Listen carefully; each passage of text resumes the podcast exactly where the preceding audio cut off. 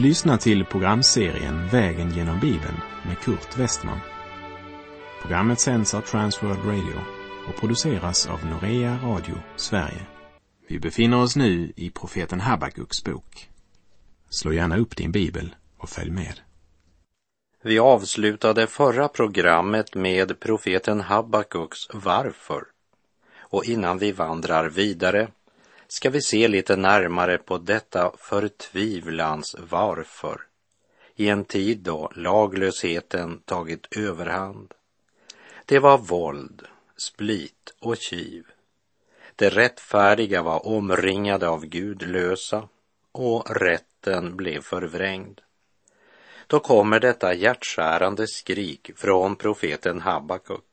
Herre, hur länge ska jag ropa? Med andra ord säger profeten, nu börjar jag bli otålig. I vår mänskliga svaghet glömmer vi lätt att Guds tankar är högre än våra tankar och Guds vägar högre än våra vägar. Och det är inte bara lite grann högre, men de är så mycket högre som vad himlen är högre än jorden. Så då kan man verkligen tala om höjdskillnad. Och eftersom människan gjort sig till tillvarons centrum blir våra behov och vår längtan mera att styra Gud än att vara styrd av honom. Därför ropar vi inte uppenbara din gudomliga vilja för oss, utan vi ropar hur länge ska jag ropa utan att du hör? Förstår du inte vad jag säger, Gud? Eller hör du dåligt? Den fallna människan är mera rädd för smärta än för synd. Bara se på Petrus till exempel, när Jesus första gången undervisar lärjungarna om sin död och uppståndelse. Och det sker ungefär sex månader innan han blir korsfäst. Hur reagerar Petrus när han får höra att Jesus måste lida och dö för att sedan uppstå på tredje dag? Jag citerar Matteus kapitel 16, vers 22. Då tog Petrus Jesus åt sidan och började motsäga honom. Gud bevare dig, Herre. Något sådant ska aldrig hända dig. Vår gamla natur har sina egna tankar om hur Gud ska bevara. Vi vill ha en Gud som tar bort korset, tar bort svårigheterna, tar bort alla våra varför. Vi är ofta mera intresserade av att finna en snabb utväg ur nöden än av att få veta sanningen om varför vi har hamnat där. Men här vill jag tillägga att det är inte alltid nöden beror på någon orätt vi gjort. Det såg vi när vi vandrade genom Jobs bok. Men mitt poäng är att vi har så lätt för att se Gud som en springgrabb som ska uppfylla våra önskningar. Hur länge ska jag ropa, säger Habakuk. Förstår du inte hur viktiga mina frågor är? Varför låter du mig se ondska? Det vill säga, Habakuk är oenig i det sätt på vilket Gud handlar. Men är det inte så vi ofta handlar och tänker när ting går oss emot? När prövningarna blir många och vi inte kan se någon väg ut ur eländet. Och det värsta av allt, vi känner det som om Gud har glömt oss. I alla fall verkar det som han inte bryr sig om vårt rop. När vi nu kommer till Habakuk kapitel 1, vers 5 så möter vi Herrens svar. För Gud har något att säga till den själ som ärligt lägger fram sitt livs varför inför Gud. En annan sak är att svaret kanske kommer på ett helt annat sätt än vad både Habakuk och vi hade kunnat tänka oss. För vi har ofta redan bestämt hur Gud ska handla. Vi läser Habakuk 1, vers 5. Se er omkring bland hedna folken. Ja, skåda. Häpna, ja, häpna. Ty en gärning utför jag i era dagar som ni inte kommer att tro när man berättar den. Gud befaller Habakuk att öppna sina ögon och se sig omkring. Lyfta blicken lite längre än till sig själv och sina egna upplevelser. Lyfta blicken över jordens grus. Se dig omkring bland hedna folken. Det finns faktiskt flera nationer än din nation. Och min tanke och plan omfattar faktiskt alla stammar och folk och språk. Se dig om. Det är faktiskt inte bara i ditt land det är kris. Den ena krisen avlöser den andra. Människohavet kokar. Men mitt i allt detta är det fortfarande jag som sitter på tronen. Jag har låtit det stora och mäktiga assyriska imperiet falla och Nineve, dess huvudstad, är jämnad med marken på grund av deras synder. Och vid floden Eufrat reser sig nu ett kungarike som redan har besegrat Egypten, som nu vedergälls för sin synd och ondska. Se dig omkring bland hedna folken. Tror du att jag inte handlar, att jag inte är i verksamhet mitt i denna världens synd och kaos? Se lite längre än till staden där du bor. Få perspektiv. Se dig omkring bland folkslagen. Häpna, ja, häpna ty en gärning utför jag i era dagar. På ett eller annat sätt så hade Habakuks blick fixerats vid allt det onda han mötte i sin egen närhet. Han visste precis allt om vad som var fel. Han kände förfallet på sina fem fingrar. Det ena fingret innehöll det växande gränslösa våldet. Det andra innehöll avgudsdyrkan, horoskop och vidskepelse. Det tredje innehöll äktenskapsbrott, incest och homofili. Det fjärde innehöll split, kiv, ovänskap, lögn och hat. Det femte innehöll förtryck av änkor och fattiga Rätten blev förvrängd när den ogudaktige omringade den rättfärdige. Allt han såg var ondskan som översvämmade.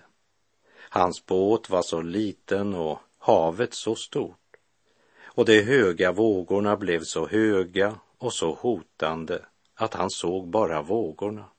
Och känslorna sa att nu måste han som har skapat havet ha glömt dig. Det är som om Habakuk säger, alla tänker på sig.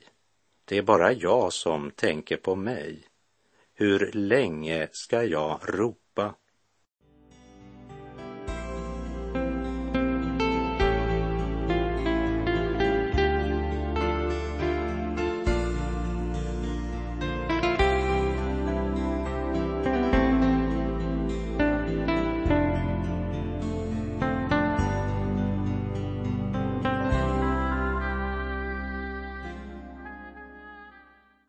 När synden fick triumfera så länge i det folk som var Guds utvalda folk kunde Habakuk inte förstå varför Gud inte grep in. Men Gud talar om att han griper in, inte bara i Juda, men i varje land och nation som bryter Guds heliga bud. En gärning utför jag i era dagar som ni inte kommer att tro när man berättar den, säger Gud. Gud säger till Habakuk, jag ska berätta för dig vad jag ska göra, men det blir nog svårt för dig att tro det. Du tror att jag inte gör någonting, men jag gör faktiskt väldigt mycket. Och det kommer inte heller att dröja så länge förrän Habakuk kommer att be Gud att sänka tempot när han konkret tar itu med sitt folks synder och överträdelser. En av Paulus starkaste predikningar, som i vår tid inte fått den uppmärksamhet den förtjänar, det är talet han höll i Antiochia i Pisidien, där han bland annat citerar från profeten Habakuks bok. Jag citerar från Apostlagärningarna kapitel 13, verserna 38 till och med 42. Därför skall ni veta, mina bröder, att det är genom honom som syndernas förlåtelse predikas för er och att var och en som tror förklaras rättfärdig i honom och fri från allt det som ni inte kunde frias från genom Mose lag. Se därför till att det som är sagt hos profeterna inte drabbar er. Se, ni föraktare, häpna och gå under. En gärning utför jag i era dagar, en gärning som ni aldrig kommer att tro när man berättar den för er. När det gick ut bad folket att det nästa sabbat skulle tala om detta för dem. Som du ser så citerade Paulus från Habakuk 1, vers 5. Och vi bör lägga märke till hur Paulus tillämpar detta textavsnitt. Han säger att Gud har berett en frälsning. Och det skedde inte i ett undangömt hörn, utan det skedde i Jerusalem vid den tid då skaror av judar hade kommit från olika delar av världen för att fira påsk. Och de återvände till sina provinser och länder och berättade att Jesus från Nasaret hade blivit korsfäst och att det nu också ryktades att han hade uppstått från de döda liksom judar från många olika provinser i det romerska riket var samlade i Jerusalem på pingstdagen, när den helige ande blev utgjuten över en liten grupp som kallades Jesu lärjungar. När det ryktet spriddes så blev det först nonchalerat av den romerska världen. Men Paulus säger att Gud har gjort en gärning i deras tid en gärning som ni aldrig kommer att tro när man berättar den för er. Idag frågar många, varför gör inte Gud något åt synden? Min vän, Gud har gjort något åt den. Det gjorde han för cirka 2000 år sedan. Han utgav sin enfödde son för att de som tror på honom inte ska gå förlorade utan ha evigt liv.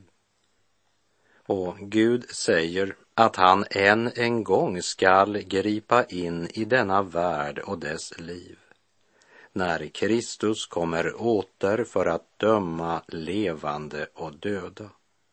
Ändå fortsätter världen att leva i synd och egoism. Men Gud är i verksamhet det kan du lita på. Också på Habakuks tid var Gud verksam, trots all laglöshet, kriget och synden i nationen, så var Gud i verksamhet. Men mänskligheten förstod inte och kunde inte se Guds hand i allt det som skedde, därför att man struntade i Gud. Men nu specificerar Gud vad han tänker göra. Och Habakuk får höra vad Gud nu ska göra för att gå till rätta med synden i nationen. Habakuk kapitel 1, vers 6.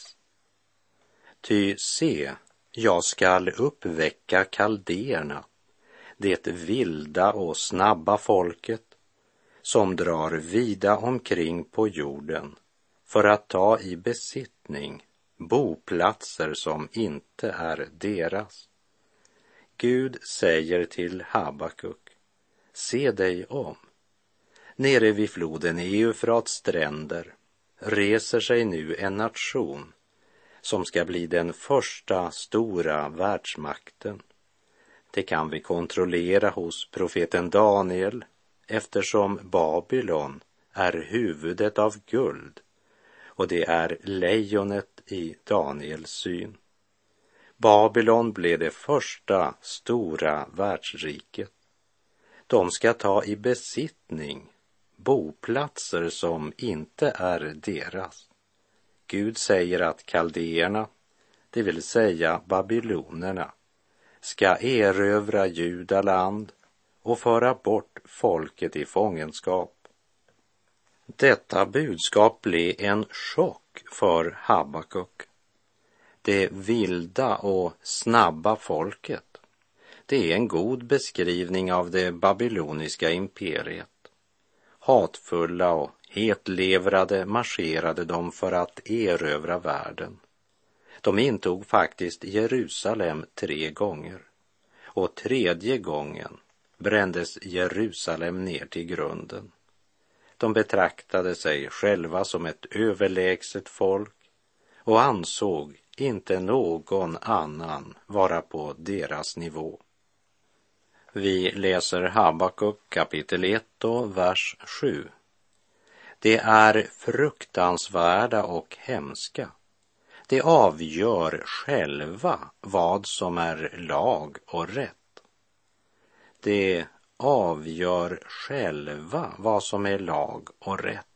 Med andra ord, de förtröstade på sin egen styrka och satte sig själva i Guds ställe. Och när människan med en fallen natur sätter sig själv i Guds ställe blir våldet gränslöst. Deras självförtroende var stort och de var mästare i att skryta, vilket också kännetecknade Nebukadnessar som grundlade detta stora imperium. Vi minns från Daniels bok att han led av sinnessjukdom och var en egocentrisk, hysterisk person. Det kom en tid då han inte ens visste vem han var. Han gick faktiskt då runt ute på marken och åt gräs som ett djur.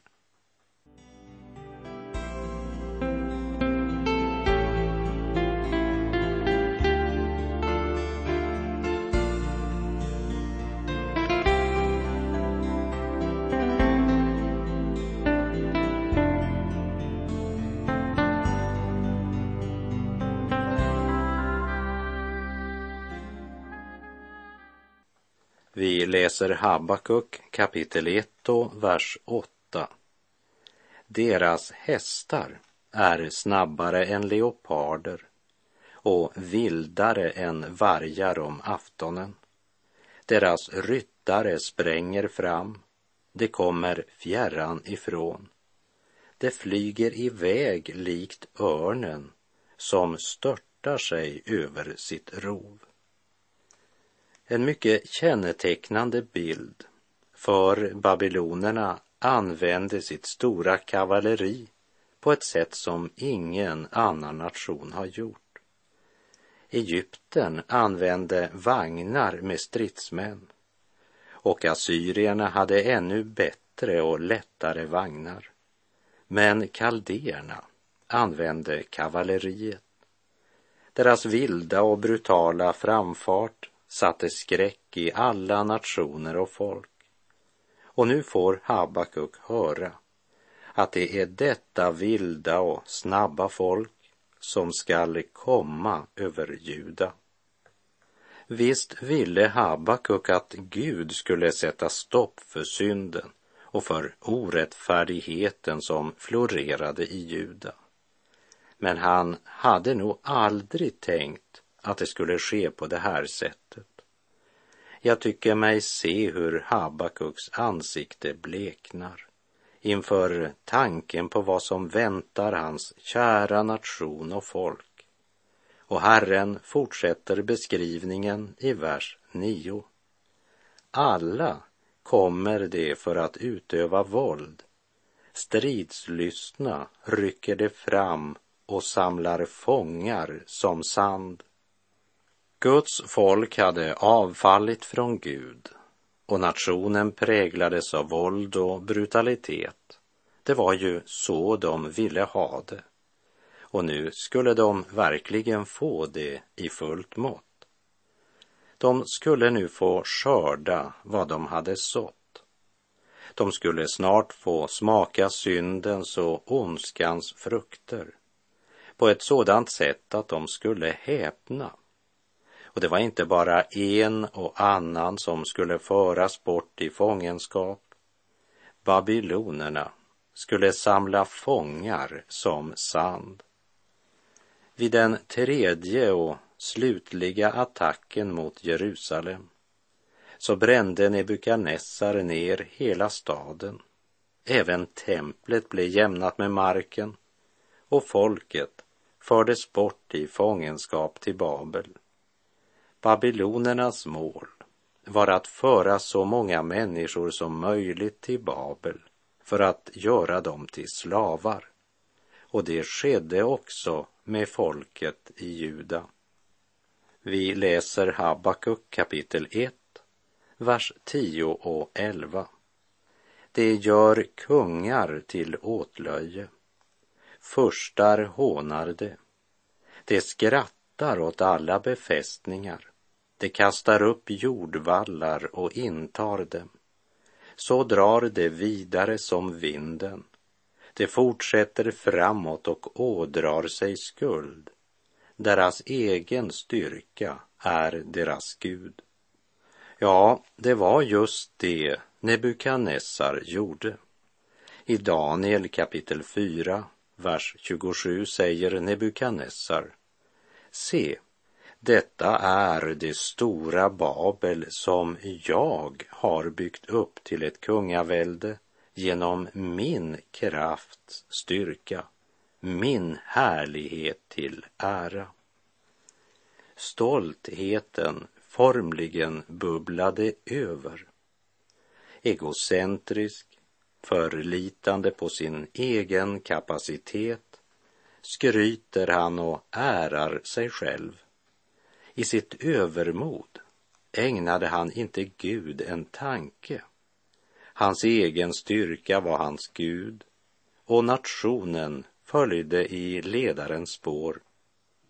Utan att jämföra med Nebukadnessar som var mentalt sjuk så måste jag ändå säga att vår nation präglas av en stolthet och en självgodhet som är det motsatta av ödmjukhet.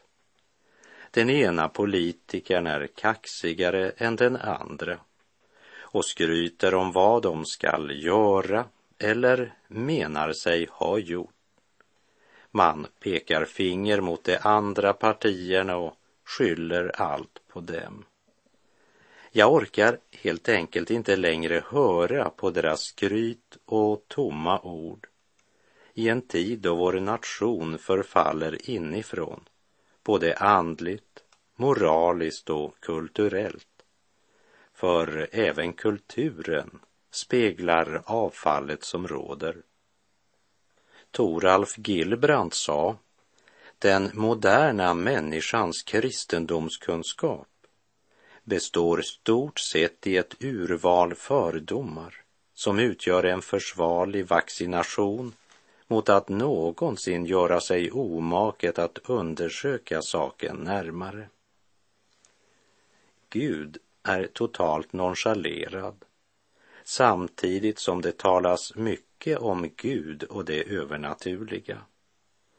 Och avfallet har nått så långt att de människor som flytt bort från det fördärv som ligger i det världsliga nöjeslivet möter nu samma frestelser innanför församlingens väggar. Petrus skriver i sitt andra brev om församlingsföreståndare och pastorer som har lämnat den raka vägen och förts vilse av kärlek till den lön de ska få för sin orättfärdighet. Jag citerar Petrus andra brev, kapitel 2, vers 18. Det talar stora och tomma ord och i sina kötsliga begär lockar det med utsvävningar till sig människor som med knapp nöd har kommit undan sådana som lever i villfarelse. Och i sitt första brev, kapitel 4, vers 17 skriver han Ty tiden är inne för domen och den börjar med Guds hus. Men om den börjar med oss, vad ska då slutet bli för dem som inte lyder Guds evangelium? Ja, det borde vi i Sverige också fråga oss. Herren säger till Habakuk, du tror att jag inte tänker göra något åt synden och fördärvet bland mitt folk. Men saken är den att jag förbereder en våldsam och brutal nation som ska komma över Juda om det inte omvänder sig från sin synd. Och historien kan vittna om att ödeläggelsen blev fruktansvärd. Men det har vår tids människor glömt. De flesta har väl inte ens hört varken om Habakuks budskap eller om den bokstavliga uppfyllelsen. Det var ju så länge sedan och vi är ju så upplysta nu. Vi är ju våra egna herrar. Vi vet ju bäst. Vi är så upplysta. Men tänk om ljuset vi har är mörker. Och detta är domen. Ljuset kom till världen och människorna älskade mörkret och inte ljuset eftersom deras gärningar var onda. Herre, förbarma dig över oss och över vår nation. Och med det så är vår tid ute för den här gången.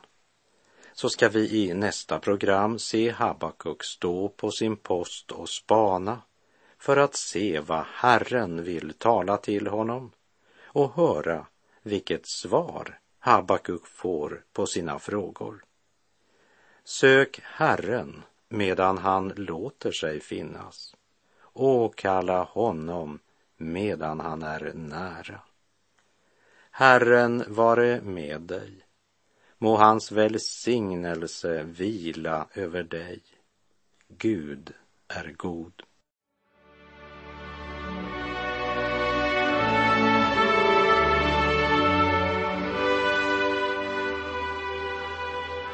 Du har lyssnat till programserien Vägen genom Bibeln med Kurt Westman som sänds av Transworld Radio.